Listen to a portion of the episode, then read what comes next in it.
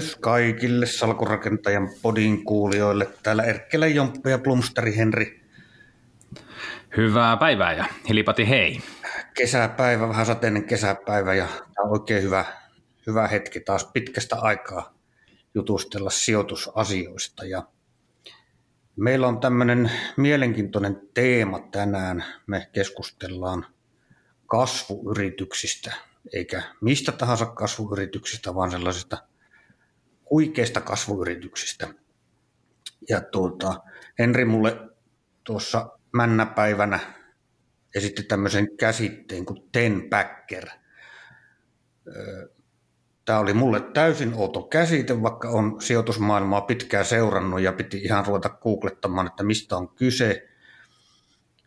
Ja kyllähän se Google, Google tietenkin osaa, osaa kertoa, mistä tässä on kyse, ja meidän on tarkoitus tästä, tästä käsitteestä nyt keskustella ja kasvuyrittäjyystä keskustella. Eli tämä Ten Packer liittyy kasvuyrittäjyyteen. Tämä on sinänsä huvittavaa, kun juuri tänään laitoin twiitin, jossa mä arvostelin sitä, että miksi, miksi Suomessa ei käytetä suomen kieltä, vaan näitä englannin kielen termejä. Nyt, meillä on tässä tämmöinen käsite, jota mä, kun mä rupesin rupesin katsomaan, että mitä tuo tarkoittaa, niin sitä on aika vaikea itse asiassa kääntää suoraan suomeksi. Backerhän on kaivaja, mutta se ei nyt tässä tapauksessa ole ollenkaan kuvaaja, kuvaava, eikä myöskään sana back, joka on, tarkoittaa baseballin pesää tai, tai tuota, laukkua, mutta se ten backer itse asiassa liittyy baseballiin ja se on käsittääkseni tämmöinen huippulyönti huippulyönti baseballissa, huipputulos baseballissa. Ja, ja tuota, se on ikään kuin vertauskuva sitten, sitten sijoitusmaailmaan tällaisen, tällaisen yritykseen, joka tuota, kymmenkertaistaa oman liiketoimintansa vähintään. Onko Henri, onko ymmärtänyt oikein tämän käsitteen vai onko sulla siihen korjattava, lisättävä? Niin, ehkä se Tenbaggerin periaate on se, että, että, tota, että meillä on osakkeita, jotka voi tuoda kymmenkertaisen tuoton. Sä ostat yhdellä eurolla ja myyt kymmenellä eurolla. Ja ne voi olla toki vielä e, isompiakin, mutta tämä on niin Peter Lynchin legendaarinen mm. salkunhoitaja, niin, niin sen lanseeraama termi ää, aikoinaan. Ja se on mun mielestä aika tärkeä termi. Tiedätkö miksi? Mm-hmm. Ja se on oleellinen kysymys, kyllä. Niin, Kerro. Niin. Siinä on tota, yksi, yksi niin perusajatus. Nyt mä tuossa kesällä käytin vähän aikaa ja, ja kuuntelin klassikkokirjoja läpi. Kannattaa, mutta se on aika kiva tapa kuunnella kirjoja. Yllättävän nopeasti saa, saa loppuun asti. Niin, äh, 58 Fisherin kirjoittama Common Stocks ja Uncommon Profits ja Peter Lynchin One Upon Wall Street vähän myöhäisemmältä ajankaudelta. Ja, ja nehän, nämä molemmat tuo esiin sellaisen jutun, että, että kun, kun niin hyvä yritys löytyy, niin, tota, niin se kannattaa pitää siellä salkussa niin pitkän aikaa. Mm-hmm. Et se on se perusajatus. Niitä tosi hyviä yrityksiä ei ole niin paljon. Ja sitten kun sellaisen lopulta löytää, niin, niin sitten se kannattaa pitää. Ja tämähän on myös niin kuin Buffettin perusajatus, että sä, sä ostat sitä liiketoimintaa ja sitten sä pidät sitä salkussa niin hyvin pitkän aikaa. Ja se syy, että minkä takia näin tavallaan kannattaisi tehdä, niin, niin, niin on se, että lyhyellä välillä osakemarkkinat nyt vähän menee minne sattuu. Että, tota, että jos näin, tästä niin kuin sanotaan, on, on kolme erittäin hyvin menestynyttä sijoittajaa, niin, niin, tota, no, niin klassikko nimiä ja niin poispäin, niin, niin ne on vähän niin kuin kaikki sitä mieltä, että ei sitä osakemarkkinoiden suuntaa voi ennustaa. Että se, se nyt vähän menee, menee minne menee fiilisten, fiilisten mukaan, mutta, tota, no, niin, mutta sen sijaan se pitkä aikaväli, niin, niin se korreloi erittäin voimakkaasti sen itse liiketoiminnan kautta – niin kuin, tai siihen itse liiketoimintaan. Ja sehän tarkoittaa niin kuin sitä, että, että, että jotta, me, jotta meidän niin kuin osakepoiminnassa olisi mitään mieltä, niin, niin, tota, no, niin että me päästäisiin tähän korrelaatioon kiinni, että se liiketoiminta nyt on se, joka vaikuttaa siihen, siihen osakkeen hintaan siellä loppupeleissä, niin sitä meidän pitäisi pitää niitä siellä salkussa pitkän aikaa. Ja nyt jos meidän käsite on se, että osake voi nousta vain 100 prosenttia. Ja jos se on noussut 100 prosenttia, niin sitten ei ole enää mahdollisuutta, että se voisi nousta pidemmälle, koska sen jälkeen se on ylihinnoiteltu. Niin meidän on tosi vaikea päästä niin kuin pystyy pitämään niitä hyviä yrityksiä niin kuin tosi pitkään, koska jos yritys on hyvä ja jos yritys pärjää hyvin ja aika menee, aikaa menee paljon, niin se on hyvin mahdollista, että se, se niin kuin nousee kymmenkertaiseksi se arvo. Mm. Ja, ja, ja edelleen sillä yrityksellä saattaa olla niin kuin mm. annettavaa. Ni, niin täh, tämähän, on, tämähän on sillä tavalla hyvin ajankohtainen aihe, että jokainen, joka seuraa sijoittamiseen liittyvää keskustelua ja sijoittamiseen liittyvää, liittyviä sisältöjä, artikkeleja esimerkiksi tämän koronakriisin aikana, niin on, on, mm. ei ole voinut välttyä niiltä uutisilta, jotka kertoo, että nämä, nämä teknojättiläiset esimerkiksi, joita nyt määritellään eri tavalla. Jenkit tykkää käyttää kirjalyhenteitä FANG tai FANGMAN, jotka tulee näisten, näiden yhtiöiden etunimistä Facebook, Amazon, Netflix, Google, Microsoft, Apple, Nvidia niin edelleen. Niin, niin nämä, nämä teknojättiläisethän on pärjännyt tässä koronakriisissäkin aivan loistavasti. Siis korostan sanaa koronakriisissäkin kin päätteellä, koska ne on pärjännyt myöskin aikaisemmin. Viimeisen kymmenen vuoden aikana Nasdaq-indeksi on noussut valtavasti, S&P-indeksi on noussut valtavasti ja iso osa sitä noususta selittyy näillä teknojättiläisillä. Että nyt vähän, vähän määritelmästä riippuen, mitä luokitellaan teknojättiläisiin, niin S&Pistä 15-20 prosenttia koko, koko sen indeksin markkina-arvosta on näitä teknojättiläisiä. Ja ne on tosiaan nyt sitten pärjännyt tässä, tässä tuota, horlumheissä, mikä tuli tuon koronan takia, niin todella hyvin. Microsoftin business ei ole käytännössä kärsinyt lainkaan koronasta päinvastoin. Kyllä. Kun etätyöskentely lisääntynyt, niin siitä on ollut hyötyä Microsoftille. Kyllä. Toinen asia, mikä itse asiassa tuossa mainitsit, kun sanoit Warren Buffettin, niin, niin sekin on niin kuin mielenkiintoista on se, että Warren Buffetthan jollakin tavalla ehkä mielletään tämmöiseksi, niin kuin ar, tämmöiseksi niin kuin arvosijoittajaksi. Ja ar, arvosijoitus on tavallaan niin kuin tämmöisen huippukasvuyrityksen vastakohta tietyllä tavalla. Ja Buffett, Buffett, Buffett mielletään tällaiseksi arvosijoittajaksi, niin kuitenkin Buffettin, Buffettin yhtiö, hän, hän ei yksin omista tätä sijoitusyhtiötä, mutta on iso omistaja, niin tämä sijoitusyhtiön pörssiyhtiö salkusta 44 prosenttia on pelkästään Applea. Eli yksi osa on, Apple on 44 prosenttia siitä salkusta, joka sisältää pörssiyhtiötä. Että Buffettin sijoitusyhtiöllähän on sitten myöskin listaamattomia ja hirveän iso käteispotti tällä hetkellä. Eli koko, koko salkusta se ei ole 44 prosenttia, mutta kuitenkin se kertoo siitä, että Buffettkin itse asiassa on mukana aika isosti näissä teknojättiläisissä. Kyllä, kyllä. Ja, ja niin kuin me, me ei voida, niin kuin, mäkin, mä olen itsekin tähän herännyt osaltaan näiden, näiden uutisten takia ja osaltaan sen takia, kun mä oon sun kanssa keskustellut näistä asioista, niin mä oon, mä oon niin oikeastaan hävettää tunnustaa, mutta että vasta tässä vaiheessa tämän vuoden aikana mä oon herännyt siihen, kuinka oleellinen asia nämä teknojättiläiset on.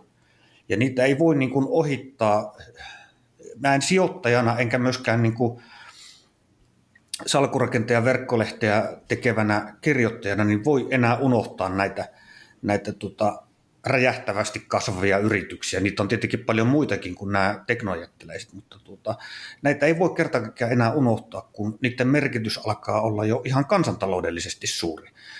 Ihan, ihan vielä sanon esimerkkinä, tuossa just Twitterissä eräs saksalainen ahkera, ahkera sijoitustwiittailija laski, että ää, nämä tuota, isoimmat teknojättiläiset Facebook, Amazon, Netflix, Google, Microsoft, Apple, Nvidia, niin niiden markkina-arvo on yhtä suuri kuin Saksan, Italian ja Indonesian bruttokansantuote yhteensä. Ajattele. Kyllä. Ajattele siis. siis niin kuin, se, se, tämä on tämmöistä tri, trivia-tietoa tietenkin, ja, ja me, meillä on tarkoitus varmasti keskustella vähän syvällisemmin kuin pelkästään trivia-tietoa, mutta – se kertoo vaan sitä niin kuin valtavasta merkityksestä, mikä näillä yhtiöillä on. Kyllä. Ja se kertoo myös äh, niin kuin osakepoimijan dilemmasta.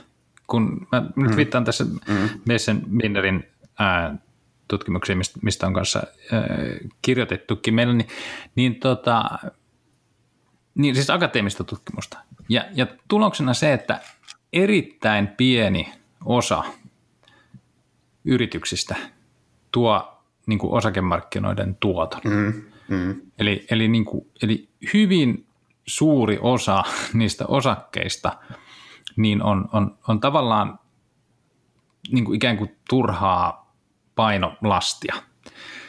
Ja, ja se kertoo ehkä siitä, että, ja nyt kun me mietitään, että, se, että Peter Lynchin, joka puhui niistä, joka lanseerasi tämän Tenbagger-termin, niin, niin siitä on jo aika pitkä, pitkä aika. Ja, ja, ja se ongelma on niin kuin tavallaan se, että, että tota, tai, tai se, se avaan ehkä se, että ymmärtää, että, että taloudessa nyt on tällaisia rakenteita, missä, ja on ollut niin kuin aina tällaisia rakenteista, jossa jotkut voittaa aika isosti. Mm, mm. Et, et, et, tota, et, et sen takia niin kuin, tämä ajatus siitä, että, että nyt jos meillä on yksi osake ja, ja sen arvo on kaksinkertaistunut, niin, niin se on pakostakin käytetty loppuun, niin, niin se ehkä kannattaa haastaa, koska sillä on sellainen käytännön seuraus. Sä oot varmaan myös nähnyt Twitterissä, on niin monia kuvaajia tehty, että, että otetaan SP500-indeksistä, otetaan teknojätit pois ja, ja katsotaan, että kuin hyvin se, se pärjää. Mulla itse asiassa on sellainen kuva tässä eessä, just Twitteristä haettu.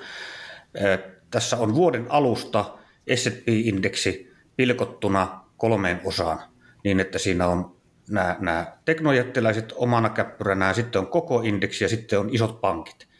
Ja, ja tuota, vuoden alusta indeksoituna teknojättiläiset on noussut, jos alkuhetki on siis 100 indeksiarvo vuoden alussa, niin tällä hetkellä se on 150. Eli huikeasti, niin huikeasti ne on noussut. Kun taas pankit, pankit on, kun lähtöhetki on 100, niin tällä hetkellä indeksi on 60, eli ne on romahtanut. Ja koko S&P-indeksi on pikkusen alle 100, eli kokonaisuutena indeksi on jäänyt, jäänyt tuota, no niin, alkuhetkestä, mutta ei kovin paljon. Kyllä. Mutta siis se kaula, minkä teknoyhtiöt on tehnyt koko indeksiin ja varsinkin jättipankkeja, amerikkalaisia jättipankkeja on huikea. Kyllä. Ja, ja indeksisijoittajilla ei tällaista tavallaan ongelmaa ole, koska silloin ne kaikki osakkeet siellä mukana, mm. myös ne, jotka kasvaa isommin ja niin poispäin. Mutta osakepoimijalle, niin tämä voi olla, niin kuin, tämä sen takia mun mielestä tämä Tenbanker tärkeä termi. Että tota, et jotenkin, että jos sä lähdet liikkeelle siitä, en mä tiedä, että sulla on aika paljon osakkeita salkussa ja sitten siinä vaiheessa, kun joku on noussut 100 prosenttia, niin sä myyt sen pois, etkä enää ikinä palaa siihen. Tämä on, tämä on oikeastaan, niin, joo, Tämä on asia, niin, mihin... No kerro loppu, kerro loppu. Niin Joo, niin, niin silloinhan se ongelma on se, että, että jos mietit niin kuin Amazonia tai Netflixiä tai monia muita, niin eihän se nyt niin kuin hetkessä se kurssi nousu. Me kuullaan aina näistä niin kuin rykäyksistä, mm. kun ne kasvaa tälleen mm. niin kuin rykäyksissä, mutta niiden välillähän niiden osakekurssit myös laskee.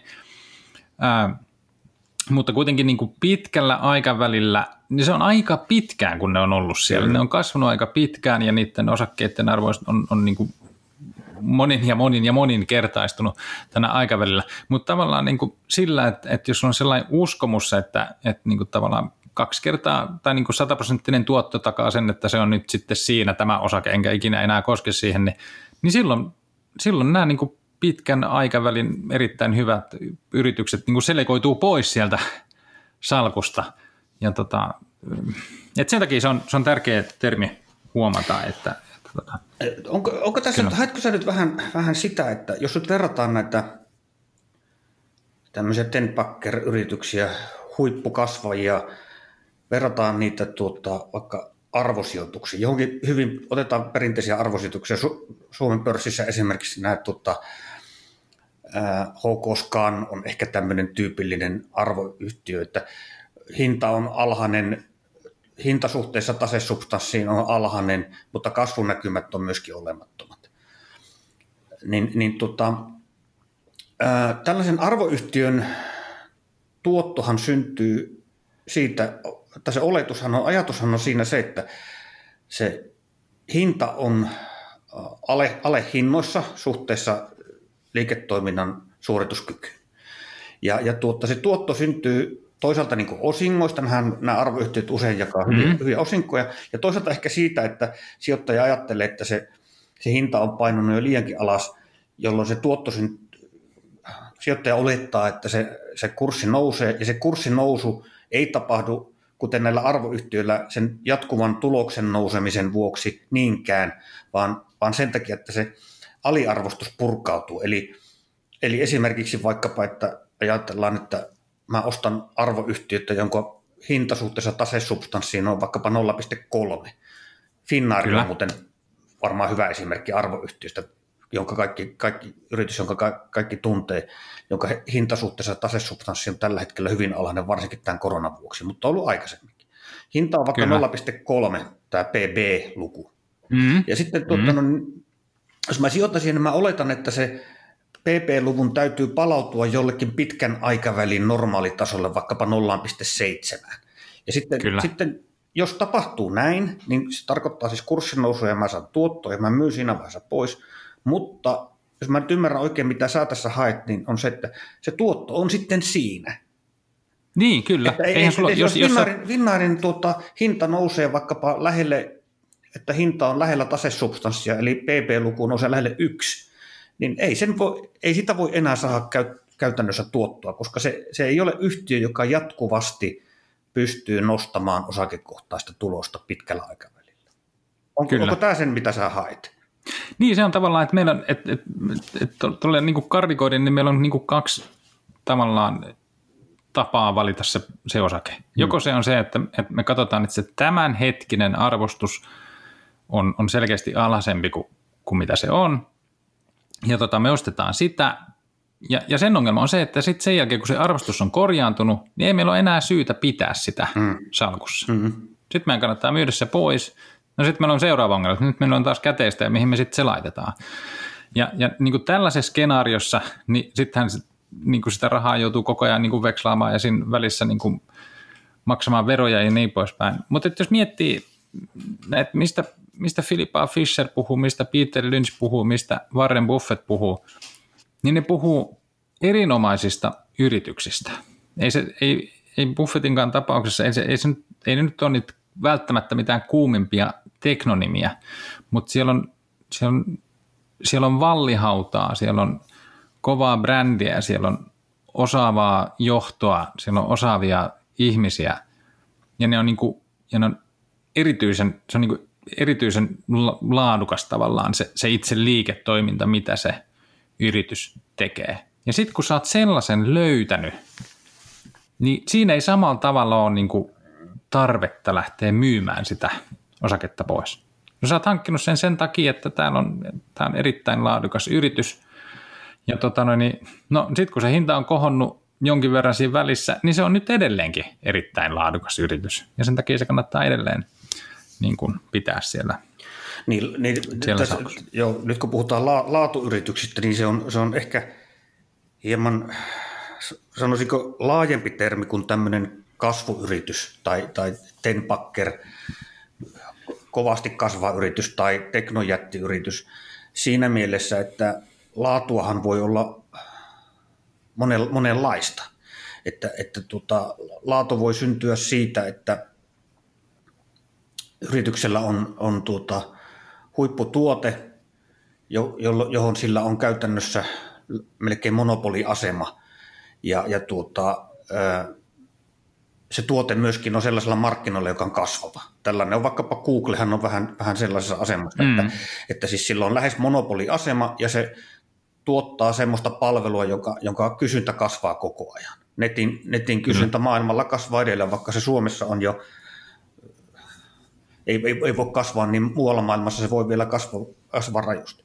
Mutta sitten, sitten on niin kuin, just Warren Buffettillahan on näitä suosikkifirmoja niin kuin Coca-Cola Company, niin, niin, niin sen laatu ehkä perustuu enemmän siihen vallihautaan, minkä, minkä mainitsit. Että, että se on rakentanut sellaisen bisnesmallin, johon kilpailijat ei pääse noin vaan käsiksi. Että Coca-Cola tuotteena limukka, limukka merkkinä on, on tämmöinen brändi, joka on niin syvään iskostettu, kuluttajien mieliin, että, että kilpailijoiden on vaikea sitä, sitä kammeta. Ja siellä on kaikkia muutakin varmaan jakeluketjut kunnossa ja kaikkea tämmöistä. Et, että siis, eikö niin, että kun me puhutaan laadusta, niin se, se ei tarkoita välttämättä aina se pelkästään sitä, että on tuote, joka tuo kasvavaa liikevaihtoa, kasvavaa tulosta, vaan että, että se on, on tuote, joka, joka pystyy, tuote tai palvelu, joka pystyy säilyttämään asemansa jostain syystä. Ja ei pelkästään se. Philippa Fisher jakaa nämä yritykset niin kahteen kategoriaan. Että se on tavallaan, että, että, sulla on yritys, joka tahkoo hyvää tulosta ja, ja menee eteenpäin, niin siihen on tavallaan karikoidusti niin kaksi eri syytä. Yksi on se, että se on niin kuin sattumoisin niin kuin oikeassa paikassa oikeaan mm. aikaan. Mm. Se on, se on niin kuin kasvavalla markkinalla ja, ja, tota no niin, ja homma toimii niin kauan kuin markkina on niin hyvä. Mutta sitten tavallaan se haaste on sitten niin kuin löytää se, että tota, että osa yrityksistä pystyy luomaan kokonaan uuden markkinan tai vähintäänkin tunnistamaan. Eli jo, jo silloin 58 pystyttiin näkemään, että, että niin kuin osa niistä yrityksistä, ne tavallaan, että, että nyt kun niillä on se yksi tuote, se yksi markkina, mikä on toiminut hyvin, niin niillä on vaan niin, kuin niin osaava se johto ja se markkinointikoneisto, että sitten kun se on ikään kuin syöty loppuun se eväs, hmm. niin ne resurssit pystytään kohdentamaan oikein ja löydetään se seuraava kasvun siemen. Eli se ei ole niin kuin sattumalta oikeassa paikassa oikeaan aikaan, vaan, vaan se perustuu niin kuin siihen johdon osaamiseen ja, ja ihmisten osaamiseen ja, ja markkinointikoneiston tunnistamiseen. Ne osaa niin kuin, se, ne ei ole sattumalta tehnyt sellaista toi, tuotetta, joka menee kaupaksi, vaan ne on osannut vastata, tunnistaa ja osaa vastata kuluttajien tarpeeseen tekemällä oikeita, oikeita asioita. Et se, se on se, kyllä, se on kyllä, niin kuin se idea, että jos sä löydät niin kuin tällaisen, jossa on näin osaava johto, niin, niin, niin, niin sit siitä kannattaa pitää kiinni, koska niin kuin vaikka se markkina loppuisi, niin sit se on mahdollista, että ne pääsee seuraavalle markkinoille. Jos, ja jos miettii jotain Amazonia, niin, niin siellä on niin kuin, se oli kirjakauppa ja nyt se on jotain aivan, aivan muuta. Mm, mm. Että, ja että, tämä on tietenkin tota, siinä mielessä hyvä, hyvä huomio, koska tuota, Mä luulen, että näihin kasvuyhtiöihin liittyy semmoinen pelko, ja ehkä ihan aiheellinenkin pelko monella sijoittajalla, Kyllä. että, että tuota, kun se kun se markkina, missä ne toimii, on niin dynaaminen, että ne voi kasvaa hirveän nopeasti sillä markkinalla, mutta ne voi tuhoutua myöskin hirveän nopeasti. Siis, siis maailman historiahan täynnä yrityksiä, jotka no niin, jo, joilla on aikanaan ollut ylivoimainen tuote ja ylivoimainen bisnes, mutta sitten ne on romahtanut, kun tullut korvaava teknologia. Tämä klassinen esimerkki on Kodak, joka tuota, aikanaan oli iso toimija perinteisissä kameroissa, ja sitten kun tuli tämä digitalisaatio, niin se ei päässytkään niin mukaan siihen, ja, ja romahti sitten. Ja, ja, ja tietokonemaailmassa, IT-maailmassa löytyy paljon esimerkkejä. Itse asiassa Nokia on jollain tavalla esimerkki siitä, että Nokia oli vahva silloin, kun kännykät oli muuta kuin äly, älylaitteita. Sitten kun, sitten kun tuota Apple tuli iPhoneilla, mullisti koko sen markkinan. iPhone oli aivan uudenlainen tuote verrattuna vanhoihin puhelimiin. Se oli älylaite, joka on paljon muutakin kuin puhelin. Niin, niin tota, Nokialla vaikeudet alkoi ja ne vaikeudet jatkuu edelleen, vaikka, vaikka kännykkäbisneksestä ollaankin luovuttu. Niin, niin, niin, tämä on varmaan nyt se niin kuin huoli sijoittajilla, että uskaltaako tämmöisiin Amazonin, Googlen, Facebookin kaltaisiin yrityksiin sijoittaa, kun, kun niin nopeasti se bisnes voi sitten kadota alta, jos tulee jotakin uutta. Niin. Mutta sä itse asiassa vastasit, vastasit tavallaan siihen ongelmaan, kun, kun sä esitit, että jos se, jos se tuota, ä, Amazonin menestys perustuukin siihen johdon osaamiseen, eikä hyvään tuurin, ei, siihen, että, että ovat nyt sattumoisin olleet niin kuin kasvua mutta semmoinen, mä haluaisin tähän tuoda semmoisen yhden näkökulman, mistä nyt on ollut viime aikoina jonkun verran puhetta.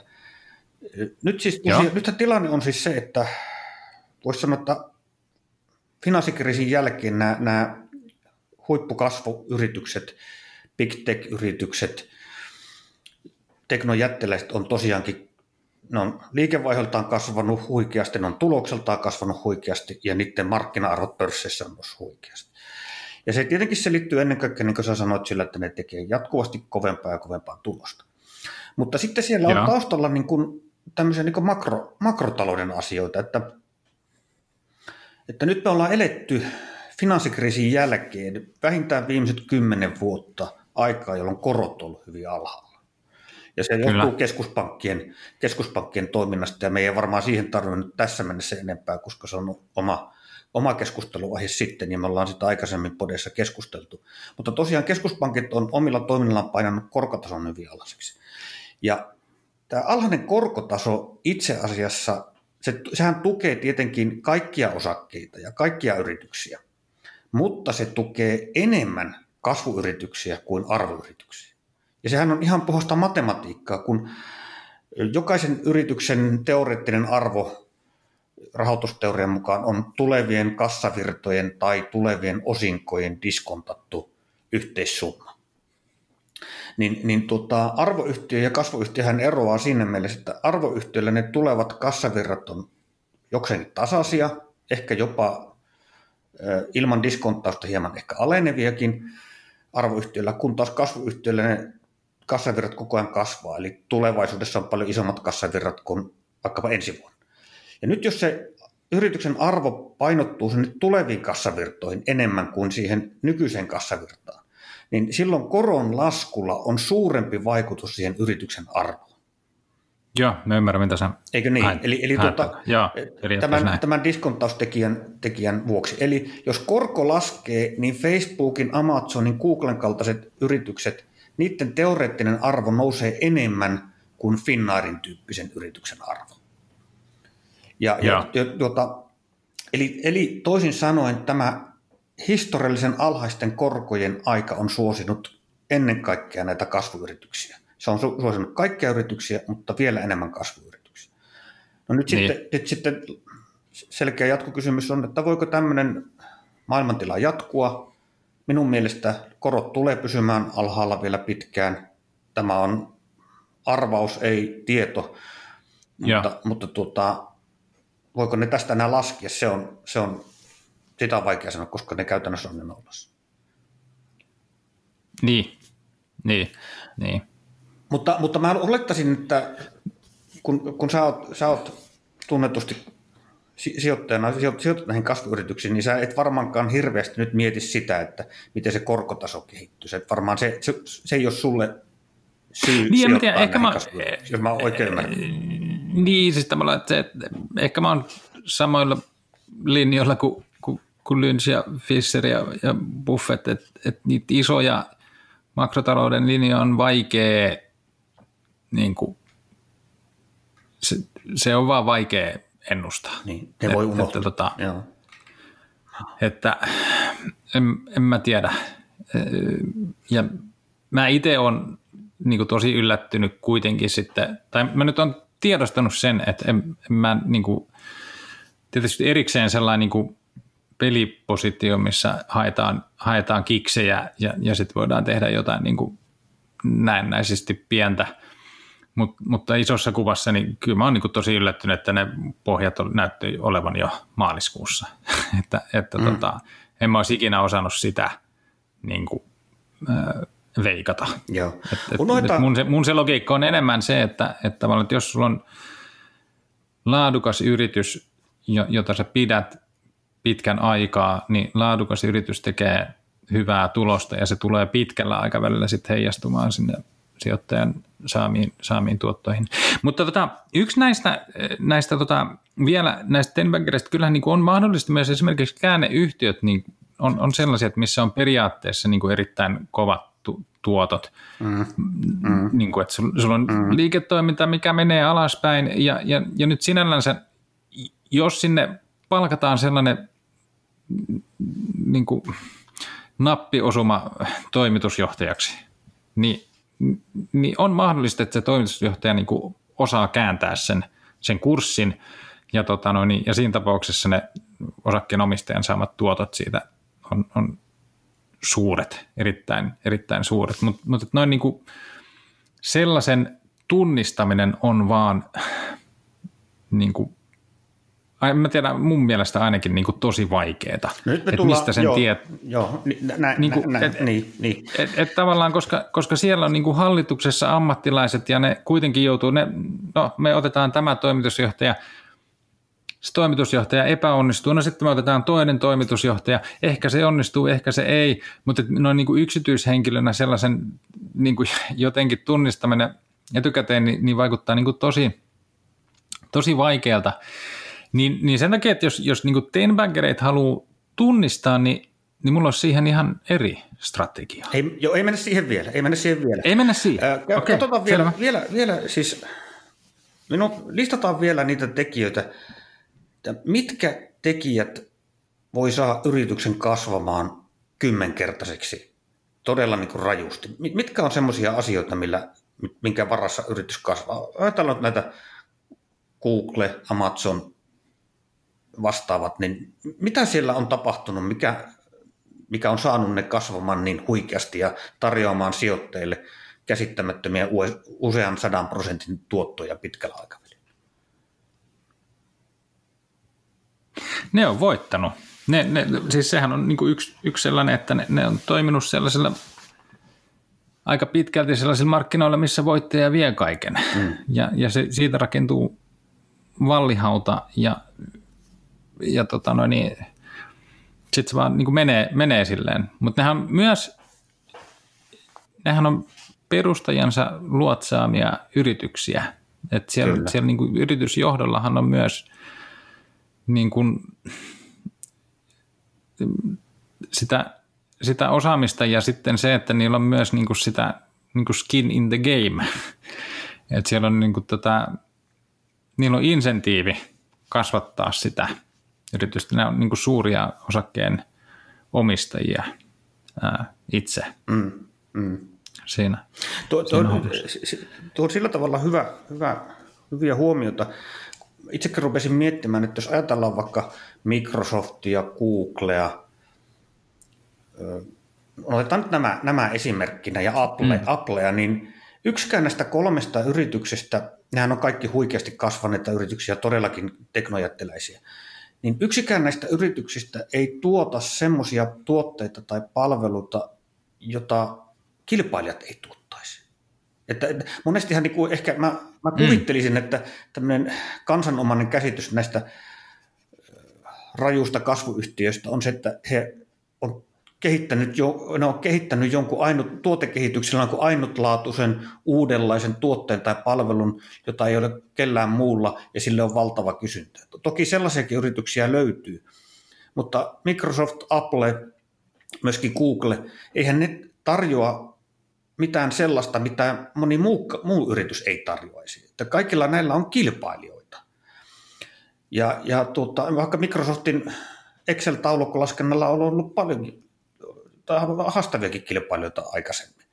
Ja Googlella on Jaa. ollut, Googlella on ollut ha, hakukonepalveluja kilpailijana ja, ja muistan aikanaan 90-luvulla Altavista oli ainakin Suomessa suositumpi hakukonepalvelu kuin Google, mutta ei todellakaan ole enää. Mutta siis se, mitä on tapahtunut, on, että ne on voittanut sen markkinan. Kyllä. Ja sen, ja sen lisäksi, mistä sä oot itsekin kirjoittanut, kirjoittanut, että se, näissä mark, nä- nämä on sellaisia markkinoita, joissa toimii tämä, tämä voittaja vie kaiken ilmiö. Eli jotenkin ne markkinat siis toimii siten, että se, joka pääsee johtavaan asemaan, niin se hyötyy jo itsessään, itse, itsestään siitä, että se on siinä johtavassa asemassa. Kyllä. Eli, eli tota, ehkä hy, minusta niin konkreettisin esimerkki on nämä Microsoftin Windows-tuotteet, että, että syy, miksi minä käytän Windows-tuotteita, Windowsin Wordia ja Excelia, ei ole se, että ne on välttämättä niin huippuhyviä tuotteita, vaan Joo. mä käytän niistä, niitä siksi, että kaikki muutkin käyttää.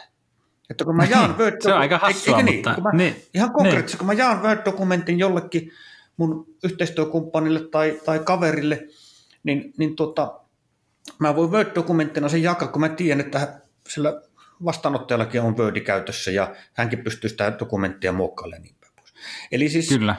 ää, se on konkreettinen esimerkki siitä, että, että tässä, tässä niin kuin tällä alalla, vaikka tekstinkäsittelyohjelmien alalla, niin helposti käy niin, että yksi tuote valtaa koko sen markkinan, koska ihmiset haluaa tehdä töitä sillä tuotteella, millä kaikki muutkin tekee. Ja se johtaa taas siihen, että kaikki ne yritykset, jotka kilpailee tässä markkinassa, niin ne yrittää päästä siihen johtavaan asemaan. Ja, ja tämähän sama ilmiö tulee esimerkiksi vaikka Netflix kilpailee markkinassa, Kyllä. jossa herkästi käy niin, että yksi, yksi toimija valtaa sen, sen videostriimausmarkkinan.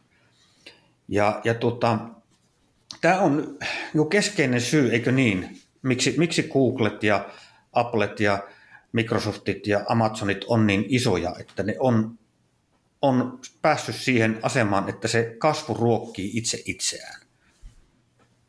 Kyllä. Mutta siinä on myös sellainen, mikä, mikä suomalaista on, on, on vähän harmi, että niin yhteinen tekijä, että ne on, ne on niin jenkeistä. No se, se on. Se on, se on vaan, ja, ja, tota, ja on myös niin järkiperäisiä syitä, että minkä takia ne ehkä tulevaisuudessakin saattaa olla sieltä jenkeistä. Mm. Ja yksi on se, että, että tota, no, niin ne on alkuvaiheessa saanut niin kuin aika suuria rahoja. että niin kuin, sitä riskirahaa on tarjolla tarpeeksi. Ne on niin kuin aika massiivisia panostuksia. Se on niin kuin aika pitkä, pitkään tota, no, niin mennään tappiolla ja, ja kovaa. Ja, tota, ja, ja on siinä, että jos, jos miettii, no, Suomesta mulla on esimerkki niin biotech-puolelta, että miten se oli Herantis Pharma, mitä keräsi 14 miljoonaa tai jotain IPOssa.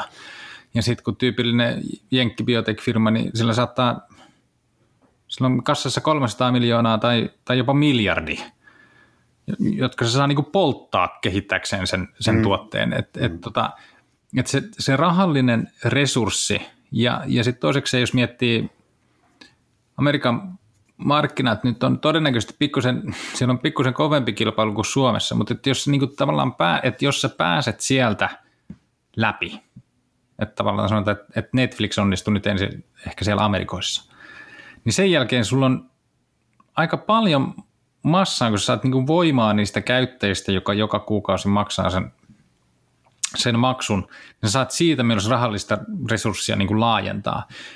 Niin onhan se niin aivan eri tilanne pyrkii globaaliksi suurtoimijaksi verrattuna siitä, että, että sä olisit nyt niin vallannut Suomen markkinan.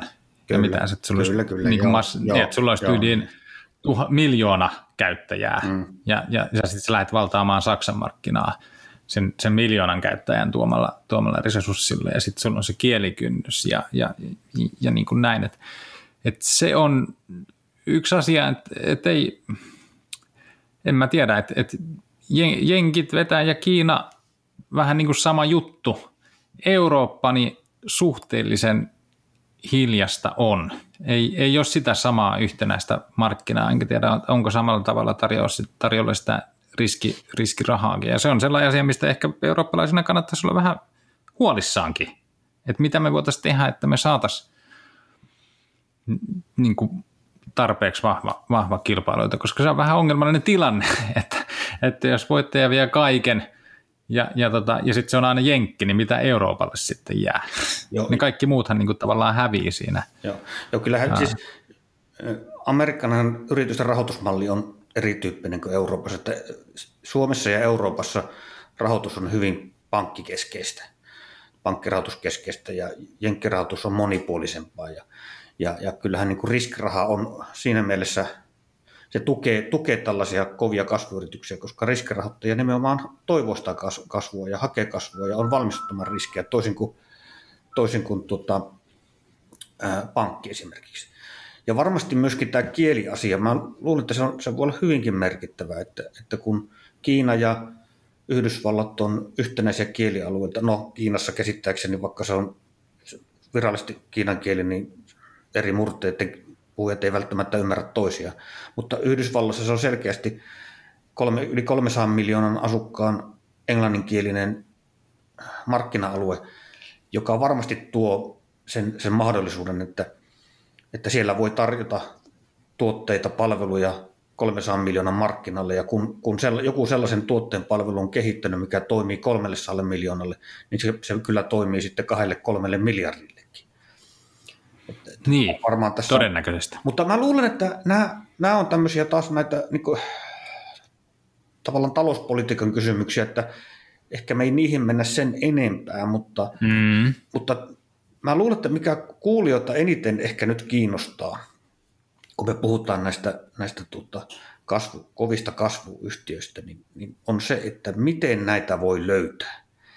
Ja mehän, niin. mehän sun kanssa keskusteltiin tästä. Mä itse asiassa kysyin sulta, että miten ihmeessä sä löydät. Niin. Kun, kun, Kyllä. Kun, kun se, se, se, miksi, miksi mä tällaisen kysymyksen sulle esitin ja esitän sen tässä myös, niin se tulee siitä, että taas jos verrataan niihin arvoyhtiöihin, niin niitä arvoyhtiöitä on helppo erilaisilla osakeskriinereillä, osakevalintatyökaluilla etsiä. Laittaa vaan kriteeriksi vaikkapa, että alhainen PE-luku ja alhainen PB-luku ja korkea osinkotuotto ja vastaava.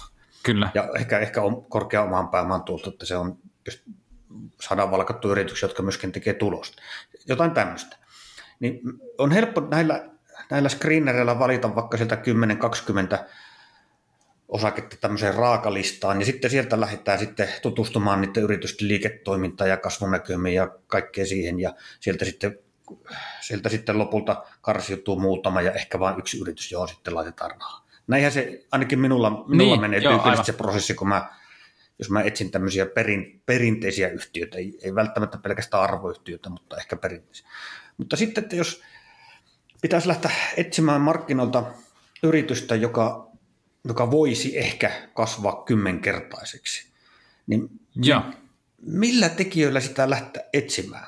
Se, se, olisi nyt, Kyllä. se olisi hauska kuulla ja varmaan kuuletkin haluaa. No niin, kato, kun, joo. Kun sä silloin sitä, sitä kysyit ja mä jäin, jäin sitä, sitä miettimään ja, ja mä nimesin tämän vieraskenttäedun strategiaksi. Okei, Tämän, tämän tavan. Ja, ja tämähän niin perustuu oikeastaan äh, siihen, jos, jos Philippa Fisher – puhuu tästä niin scuttlebutt-mekaniikasta ja, ja se, se, niin kuin, se ei lähde niistä liiketoiminnan numeroista sinällänsä liikkeelle, vaan se lähtee siitä, tavallaan hänen metodologiansa lähtee siitä, että, että, tota no niin, mm, että miten muut näkee sen, sen yrityksen. Sä, sä kysyt alihankkijoilta, mitä mieltä ne, miten ne näkee tämän yrityksen. Sä kysyt kilpailijoilta, miten he näkee tämän, tämän yrityksen. Ja, ja, ja hän niin kuin huomasi sen, että jos meillä on niin kuin erittäin hyvä yritys kyseessä, niin oikeastaan kaikki kilpailijat niin kuin kehuu sitä yritystä. Tai niin kuin, että no meidän ongelma on se, että tämä yksi yritys on vaan niin tappava. Että se on niin kuin tämän tyyppinen. Sitten Peter Lynch lähtee siitä, että, että, että tavallaan, että sä katot ympärillesi, jos sulla on niin kuin, että sä hän lähtee jopa sanomaan, että, että amatööri on niin kuin ammattilaista paremmassa asemassa tunnistamaan niin kuin hyviä tuotteita. Ja tavallaan se, se ajatus se, että jos olet lääkäri, niin sitten tavallaan sä näet, että joku, joku siihen ammattiin liittyvä tuote on vaan ihan sika hyvä. Jos sä oot automekaanikko, niin sä näet niin kuin siitä, siitä ympäriltä. Niin, niin tämä on niin kuin siellä, ikään kuin nyt siellä pohjalla. Ja, ja nyt jos me mietitään se, se vieraskenttäedun strategia, niin mä en tiedä muistaakseni, kun Facebook tuli Suomeen. Hämärästi. Joo, koska mä muistan sen. Koska se, mitä mä näin niin kuin ympärilläni, että et tota, et ensin yksi alkoi puhua, että hei, täällä on tällainen Facebookia. Sitten toinen alkoi puhumaan, että täällä on tällainen Facebook. Ja sitten kolmas alkoi puhumaan siitä, että täällä on tällainen Facebook. Ei ollut mitään sijoitusgenreä, vaan se oli vaan niin kuin se Facebookin niin kuin tuote. Niin, niin tämä on mun mielestä sellainen niin kuin oiva lähtökohta lähteä liikkeelle. Netflixi oikeastaan niin kuin sama homma. Mun sisko alkoi ensin puhua siitä, että, tota, hei, että mä katson telkkaria nykyään niin kuin tälleen. Että silloin oli se perinteinen televisio ja sitten tuli niin kuin se Netflixi. Sitten yhtäkkiä mun jotkut kaverit alkoi puhua, että, että me, me muutettiin nyt, niin me ei niin kuin, että meillä ei nyt niin kuin ole sellaista niin kuin telkkaria – että me katsotaan niin kuin netistä telkkaria. Mm-hmm. Ja, se, ja nykyään kuulostaa ihan selvyydeltä, mutta se oli silloin niin kuin tosi iso juttu.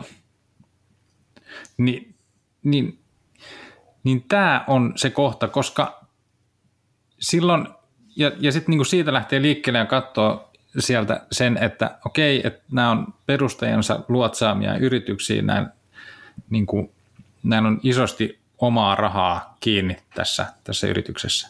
Niin silloin sulla on niin kuin sellainen tilanne, että okei, se on jo lyönyt siellä Jenkeissä läpi, ja, ja tota no niin, mitä mä nyt sanoisin, ja, ja se on niin kuin paras mahdollinen veikkaus siitä, että se markkinointi toimi, niin kuin koneisto toimii siinä. Mm. Et, et, et, et nyt kun, kun, eihän Netflix ole ainoa suoratuistopalvelu, meillä on esimerkiksi Hulu, ja, ja Hulu yritti Japanin markkinoille, se vaan kopioi sen oman tuotteensa ja meni sinne, ja se ei toiminut. ei se menestynyt siellä Japanissa. Mm. Kun taas Netflixi, niin no he omien sanojensa mukaan niin yrittää kuunnella sitä paikallista toimia erittäin hyvin, että mitä ne oikein haluaa, niin ne menesty siellä. Ne muokkas sitä omaa tuotet, tuotettaan niin sen mukaisesti. Ja, ja se, että sä, sä näet, että joku tuolla niin jenkkitoimija esimerkiksi, eihän se tarvi välttämättä, vaan se tulla Ruotsistakin. Mutta että tavallaan, että se, se, se tuote on niin hyvä, että Suomessakin muut ihmiset sun ympärillä kohisee siitä itse tuotteesta. Mm. Niin, niin se on musta niin kuin erittäin äh, hyvä lähtökohta, koska silloin sulla on niin kuin se best educated guess siitä, että, että se ohto, johto on tosi osaava ää, ja, ja niillä on tarpeeksi vipuvoimaa, ne on jo niin kuin vallannut sen yhden markkinan, ne pärjää siellä seuraavassa markkinassa. Sulla on vielä aika paljon kasvunvaraa jäljellä todennäköisesti. Mm, mm. Et se on vasta niin kuin lähtemässä laajentumaan niin kuin, ää, maailman päin.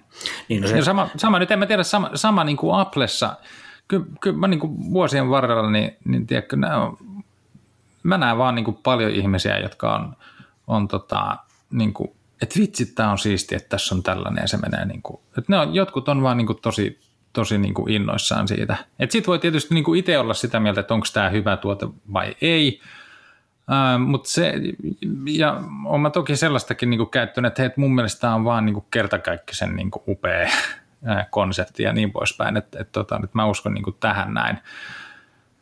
Mutta että osaako sitten itse niin kuin tunnistaa nämä. Et siinä mielessä mä uskoisin tähän vieraskenttäedun strategiaan ja siihen, että sä näet, että sun ympärillä olevat ihmiset reagoi jotenkin aika isosti jotenkin tällaiseen niin kuin uuteen tapaan ää, tehdä, tehdä jotain, jotain, jotain juttua, niin Hirveän useinhan tällaista ei tapahdu. Mm. Et, et tota, mutta et sä nyt hirveän montaa tavallaan tarviskaan periaatteessa sinne. sinne Joo, mutta tiedätkö mikä se on haaste? haaste haastehan Joo. on se, että, että tuota, osaako sitä lähteä tuollaisen mukaan tarpeeksi ajoissa. Että jos nyt otetaan se Apple-esimerkki, niin eihän se ole enää mikään uusi asia, että Applella on Ei. hyviä tuotteita. Ei. Eikä, oikein, Ei. eikä Netflixikään oikein enää ole uusi asia. Te, tuota, Facebookista nyt puhumattakaan. Että, Kyllä. Että, ja, ja, ja sitten kun sijoittaja lähtee, lähtee katsomaan Facebookia tunnusluvuista, että ensin, ensin ajattelin, että joo, että onpa tuote, jota kaikki käyttää että, ja kaikki hohkaa sitten. Sitten kun lähdetään katsomaan tunnuslukuja, PE-luvut on jotakin aivan mahottomia. Niin, niin. niin silloin tulee se ky- kynnys, mä, mä, mikä uskon, että on monella sijoittajalla, jos mietitään vaikka Facebookia tai Applea, että miksi, ei nyt, mm. miksi mä en nyt sijoittaisi näihin yhtiöihin, kun ne on osoittautunut niin älyttömän hyviksi yhtiöiksi. Niin se varmaan se, se, se kynnys tulee siitä, että kun ne on ollut jo niin pitkään hyviä yhtiöitä, niin hintaan on niin, jo leivottu kas... aika paljon. Kyllä, ja, ja kasvun ja, rajat on olemassa. Niin, ja... Ja ehkä ääriesimerkki on Tesla, että Teslan tuota, no, niin sähköautot on, on jo aika hyvin niin kuin sijoittajien tiedossa, niiden suorituskyky on tiedossa ja, ja tuota, osakkeen arvoon on jo aika paljon leivottu, että PE-kerroin on, taitaa olla jotakin 300, mitä se on tällä hetkellä. Se, niin, riippuu, riippuu mihin tulokseen verrataan, että verrataanko toteumaan vai ennustettuun, niin se tietenkin vaikuttaa, mutta että kuitenkin, että siis, siis ainakin mulla henkilökohtaisesti kynnys sijoittaa Teslaan, vaikka mä näenkin sen, sen, niin kuin, sen bisneksen niin kuin suuruuden ja, ja sähköautojen tulevaisuuden näin kirkkaana, niin, niin se kynnys tulee siitä, että kun, kun alkaa katsomaan sitä hintaa, että siinä on jo aika paljon leivottu sisään, että, että tota, mikä voisi vielä no, tämähän on se, Tämä on just se haaste, että kun sitten, niin kuin joku tuolla, tuolla sanoi, että, että kun ei tämä ole ikinä ollut halpa. Niin, niin, niin. niin, niin. niin, niin, niin se, se on se, siinä, siinä on sitä haastetta. Mutta jos miettii niin kuin se, se, minkä niin kuin Peter Lynch tuo myös niin kuin esiin, on se, että, että, tota, että se kasvu voi jatkuu aikasta ja pitkään. Mm. Että sinne kuitenkin, tämä on se, se perusajatus, mikä tulee niin kuin vastaan ja mikä estää sijoittamasta hyvään niin kuin yritykseen, mutta että se yllättävän pitkään kuitenkin pystyy jatkumaan se, kyllä, se, kyllä, tota, kyllä, niin, kyllä, se, kyllä. se kasvu. Juuri, juuri ja, ja, jos miettii, jos mä, niin, ja, ja sitten jos miettii tavallaan, että silloin kun Netflix rantautui Suomeen ja se oli niin kuin iso juttu ja, nä, ja näki, että miten jengi siihen niin kuin reagoi. No sehän näin jälkipäteen katsottuna, niin, niin se on ollut niin kuin tosi hyvä paikka sijoittaa. Sama silloin, kun Facebook tuli Suomeen, niin sehän olisi ollut niin kuin todella hyvä paikka ää, sijoittaa, sijoittaa silloin. Että tota, mutta eihän se, ei, se, ei se mikään helppo yhtälö. Se ongelmahan on just toi, että, että kun ne hintatasot on niin järjettömän, järjettömän mm. ää, kovat. Ja sitten vielä... Mutta, sitten, tota, mutta, joo, mutta kuitenkin... Niin, niin, niin, joo. niin, niin. Siis tämä on se yksi haaste. Ja toinen, kun mä ymmärrän oikein tuon, miten sä selität tuon, että miten, miten sä lähdet et, et, etsimään niitä kasvuosakkeita, niin äh, kun arvoosakkeita voi etsiä tämmöisellä systematiikalla, tosiaan, että screeneri päälle ja sieltä katsotaan tietyllä kriteereillä ja aina samat kriteerit. Mutta onko se nyt niin, että kasvuyhtiöiden etsimisessä on, voiko siihen, voiko siihen löytää mitään systematiikkaa, eli että aina joku tietty prosessi tai toimintatapa, jolla aina samalla tavalla etsittäisiin niitä yhtiöitä? No voi varmaan löytää, joo. Että, että mikä nyt sitten on, niin kuin, se on, on varmaan löydettävissä monta eri tapaa, mutta se, se, minkä mä sanoisin, että, että se, että jos sä lähdet niinku etsimällä etsimään nimenomaan niinku hyviä sijoituskohteita, että jos lähdet niinku osake edellä, niin siinä on omat riskinsä, koska sitten niinku aika monet, miten mä sanoisin, että, että aika moni kohde alkaa niinku näyttämään tosi hyvältä, ää, kun sitä aikansa tavallaan niinku pohtii. Et sen mm. takia, jos se on joku, jos se lähtee niinku ikään kuin tavallaan sanotaan, niin kuin miten mä nyt sanoisin, niin tavallaan, tavallaan niin kuin tuote edellä sä näet, että, että hei, että tämä, tässä niin kuin mun ympärillä mä näen, että tämä, tämä ratkaisu ja, ja tämä tuote ja, ja niin poispäin, niin kuin, että tämä vaikuttaa oikeasti nyt isosti ihmisiin, niin silloin se lista on niin paljon, paljon tota no niin, ää, pienempi. Mä tuossa kuuntelin Indersin podin, ja tota, no, niin ne, ne puhuu vähän samantyyppisestä asiasta, ne puhuu compoundereista, niin omistaja-arvon kasvatteista ja, ja mistä se lähtee. Niin kuin, kävi ensin yleistä asiaa läpi ja sitten ne kävi, alkoi käymään Helsingin pörssiä läpi. Ja ensiksi oli kaksi yritystä, kaksi yritystä tavallaan ylitse muiden, mutta sitten ne jatko sitä. Ja sieltä tuli aina vaan, ja, mutta tämäkin voisi olla, ja sitten tämäkin voisi olla, ja, ja, ja tämäkin voisi olla. Ja sitten loput meillä on niin kymmenen, tyyliin kymmenen osakkeen lista. Mm. Ja, ja, mm. tota, no niin, ja sitten kun miettii kuitenkin, että jos, jos tota, no niin, et ei nyt ihan joka osake tuo mitään kymmenkertaisia tuottoja. Että, tota, että kyllä se niin kuin aika pieni pitäisi olla sen listan ja sen liiketoiminta pitäisi niin kuin oppia tuntemaan ja, ja, ja, ja niin poispäin. Että. Mutta jos miettii jotain niin kuin systemaattisesti, kyllä niin kuin jollain tavo- ta- tasolla, tasolla niin kuin miettii sitä, että onko sillä, että mikä se on se se, niin kuin se kilpailuetu, mikä suojaa sitä, sitä yritystä niin kuin muita kilpailijoita vastaan. Koska sitten jos se yritys kasvaa tosi hyvin ja tahkoo hyvää tulosta, niin sehän houkuttaa kilpailua. Ja ehdottomasti. On, ehdottomasti. Ja, ja, ja digitaalinenkin tuote, niin se itse tuotehan voidaan niin kuin kopioida kyllä. Että tota, no niin, et, et mikä on se, mihin se perustuu, mihin se perustuu se, että et, tota, no niin, et just tämä yritys niin kuin voittaisi sen. Tämä on, tämä on itse asiassa hyvin oleellinen Koko asia, koska tuota, äsken, äsken just todettiin se, että, että kasvuyrityksillä on on mahdollista päästä aivan mahtaviin tuottoihin, jos tarpeeksi hyvissä ajoin on, on hoksottimet päällä ja ta, tajua, että, että tota, kuluttajat tykkää tuotteista tai oli asiakkaat mitä hyvänsä, ne tykkää tuotteista, palvelusta, se toimii, niin siinä vaiheessa iskeä siihen yritykseen ja omistaa sitä pitkän aikaa, että viisi vuotta sitten Facebookiin sijoitus on ollut varmasti hyvä sijoitus, kymmenen vuotta sitten vielä parempi. Mutta, mutta tässä tulee niin se, se, se, yksi haaste tosiaan, mikä, mikä tuossa sanoit, että, että tota, paitsi että sillä yrityksellä on hyvä tuote, hyvät kasvunäkymät, niin pystyykö se pitämään vallihaudan? Mulla tulee esimerkki nyt sellainen yhtiö, mikä sinäkin tunnet ja tunnet itse asiassa minua paremmin, eli Slack.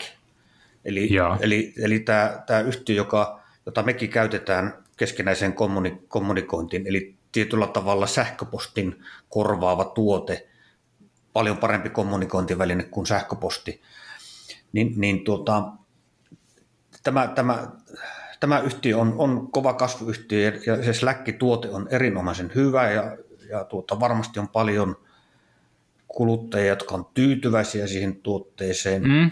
mutta kysymysmerkki, iso kysymysmerkki on se, että onko sillä semmoista kilpailuetua, se pystyy säilyttämään asemassa, kun esimerkiksi Microsoftilla on tämä Teams-tuote, joka tarjoaa jossain määrin vastaavanlaisia ominaisuuksia. Eikö niin? Kyllä. Että, eikö Slack ole aika hyvä esimerkki siitä, tästä, että, että tuota, tämä vallihautakysymys helposti nousee esiin. On hyvin, niin, se on hyvin olennainen, että mihin se oikeastaan, mihin se oikeastaan niin kuin perustuu. Kyllä. Se on, se, se on Slackin kohdalla kyllä kysymysmerkki. Se, se täytyy muistaa, että se mitä Slackin kohdalla ostat on se osaaminen, mitä minä sanon, ehkä niin kuin markkinointiosaaminen siihen, että, että, tota, no niin, että kun tämä tuote tuli Suomeen, niin ainakin, en mä tiedä, kyllä mä ainakin niin kuin jonkin verran muuten Slackin kohdalla näin ympärillä niin sitä, että hei, tämähän on siisti mm. tapa tehdä näitä juttuja. Mm. Nyt Microsoftilla on isompi asema kuin Slackilla, mutta tota, mutta en, en mä ikinä kuullut, että kukaan olisi ollut Teamsista niin kuin sillä, että vitsit, tämä on siisti. Joo, Näinhän tämä nä, näin, näin, se on. näin se on. Eli siellä on se osaaminen tavallaan niin kuin luoda, on niin kuin se osaaminen niin kuin luoda, niin kuin tunnistaa se markkinoiden tarve, tunnistaa se sähköpostin heikkous, luoda sellainen ratkaisu, josta ihmiset innostuu. Kyllä. Mutta nythän tämä itse tuote on kopioitu ja, ja se on niin pieni, että, että pystyykö ne, riittääkö tämä kantamaan, tämä niin kuin innovoiva kulttuuri, mikä siellä on, niin, niin riittääkö se kantamaan Microsoftia vastaan, niin, niin tota, en itse asiassa, en tiedä. En tiedä. No niin, me, me seuraamme vaikea, tilannetta. Me seuraamme tilannetta. Seurataan, Jänn, seurataan no. tilannetta. Seurataan tilannetta. Mutta monessahan, monessa tapauksessa kuitenkin sulla niin kuin, niitä vallihautoja on monessa osakkeessa niin kuin, tunnistettavissa. Mulla on vaikka tuossa toi DNA TV on tässä, mm-hmm. me, meillä on sellainen, tiedätkö, sellainen mokkula ja sitten siinä, niin kuin netti menee siihen ja sitten siitä voi katsella nyt Netflixiä ja muitakin suoratoistopalveluita. Niin sitten tämän DNA TV mukana tuli tällainen kaukosäädin. Tässä kaukosäätimessä, niin sulla on Netflixille oma nappula. Joo, joo. Että tota, että se on aika, ja, ja se Netflixi muuten toimii tässä DNA-taiteessa paljon paremmin kuin mitkään muut suoratoistosysteemit. Et, tota, Tämmöisellä on vaan... merkitystä sijoittajan kannalta. Niin, niin. Mm. Tai sitten Jenkeissä on, Jenkeissä on Roku, joka on vähän vastaava kuin toi, toi, toi DNA TV. Niin, tota, no niin, eli se on se lisäpalikka, minkä sä laitat siihen perinteiseen telkkariin kiinni ja tadaa, siitä perinteisestä telkkarista tulee – älytelevisio. Ja tota, ne on tehnyt sen, ja siitä tavallaan syntyy alusta, että se on se paikka, missä sä katsot et pelkästään Netflixiä, vaan myös HBOta ja YouTubea, ja sitten sulla on kasa niin kuin mainoksiin perustuvia kanavia, jotka on siellä. Ja kun se on tarpeeksi iso, niin sitten tulee mainostille tosi houkutteleva, koska niitä katsojia on tosi paljon. Ja, tota, no, ja siitä tulee myös ohjelman tuottajille, sisällöntuottajille tosi houkutteleva paikka, että hei, mäkin haluan niin kuin, jakaa mun sisältö, mäkin haluan päästä tonne mukaan, koska siellä on jo valmiiksi aika paljon niitä, mm. niitä tilaajia, tilaajia alla. Et siinä muodostuu tällainen niin kuin alusta-efekti ja sitä kautta voitte vie kaiken rakenne, niin, niin siinä on niin kuin tavallaan se moutti. Ää, ja, ja, ja, ja sitten sen lisäksi niin monet älytelevisioiden valmistajat niin, niin ostaa niin kuin Rokulta tämän niin kuin softa ja, ja osittain sitä niin kuin rautapuoltakin siihen, että millä ne saa niin kuin siitä saa niin kuin telkkarin äly, älyominaisuudet, ei niiden tarvitse itse koodata, kun ne voi suoraan niin kuin Rokulta lisensoida se, sen, että, että, tota no, niin, että siinä on se mm, niin, alustan tuoma ää, kilpailuetu. Ja, ja näitä on tunnistettavissa ja sitten on vain kysymys, että kuinka pitkään ne no niin, siinä niin kuin riittää. Sitten jos ei, jos ei osakkeessa löydy vaan kerta niin yhtään mitään sellaista niin kuin syytä, että minkä takia tota noin, niin kilpailun on, on, on niin kuin vaikea päihittää sitä, niin, niin en tiedä miten siinä, siinä sitten tota, no niin, käy. No niin, siinä tuli heti loppuun pieni vinkki. Se ei ollut sijoitus, sijoitusidea, tai se on ehkä sijoitusidea, mutta se ei ollut sijoitusvinkki, sanotaanko näin, että niin. jokainen, jokainen mm. kuulija vastaa itse omista sijoituksista. Me emme anna, ei, anna sijoitus, sijoitusideoita tai sijoitusneuvoja, mutta, mutta tuota, no niin, tämmöisiä täkyjä voidaan heitellä ja, ja jokainen sitten itse, itse pohtii, että onko tuo Roku sitten sellainen kohde, johon kannattaa rahaa laittaa. Ja tulihan mm. tässä näitä muitakin yhtiöitä mainittua. Mut, Mut, mutta, mutta nyt, saanko vielä, niin, saanko vielä palata vähän? Saanko sanoa? Joo, sano, sano. Joo, niin, mutta tosiaan se, että se on niin yksi kysymys, että, että miten näitä tunnistaa, ää, miten niin löytää, uskaltaako niihin mennä mukaan, kun, kun hinta on niin kova ja niin poispäin. Mutta se on selvä, että, että, tota, että jos osakkeen myy siinä kohti, kun sen arvo on kaksinkertaistunut, niin ei ikinä pääse sellaiseen tilanteeseen, että, että, että oikeasti saisi niin irti sen ison, ison tuoton sieltä. Että tota, no, niin se on, Mutta niin nyt Henri, nyt, tiedostaa, nyt, että se on mahdollista. Stoppia tähän, Kyllä. stoppia tähän. Kyllä. Ollaan keskusteltu pitkään. Tuloskausi on alkamassa ja nyt mielenkiinnolla odotetaan, odotetaan miten nämä teknojätit jätit pärjää. Todennäköisesti suuri osa pärjää aika hyvin, koska ne ei ole koronasta pahemmin kärsinyt enemmän tässä varmaan sijoittajia kiinnostaa nyt ylipäätänsä niin, niin kasvuyhtiöissä kuin muissakin ne, ne näkymät loppuvuodelle, että toinen kvartaalihan nyt tulee olemaan karmiva, mutta mitkä on, mitkä on näkymät loppuvuodelle, niin siihen me saadaan vastauksia näinä päivinä monenkin yhtiön osalta. Mutta lopetetaan nyt tähän. Me ollaan pitkään keskusteltu näistä, näistä teknojättiläisistä ja kasvuyrityksistä ja ennen kaikkea kasvusijoittamisesta – ja tuota, toivottavasti tästä tuli ideoita, pohdintaa kuulijoille ja, ja tuota, laittakaa ihmeessä vaikka meidän sähköpostiin kommentteja, jos haluatte kommentoida ruusuja ja risuja ihan miten vaan, eli info at salkurakentaja.fi, niin sinne voi laittaa, laittaa kommentteja. Eipä muuta kuin lähdetäänpä katsomaan, että joko se sae, sae olisi loppunut ja, ja tuota, päästäisiin vähitellen taas samanlaisiin kesäkeleihin kuin mitä oli kesäkuussa. Morjens. No niin, kiitoksia kovasti. Morjens.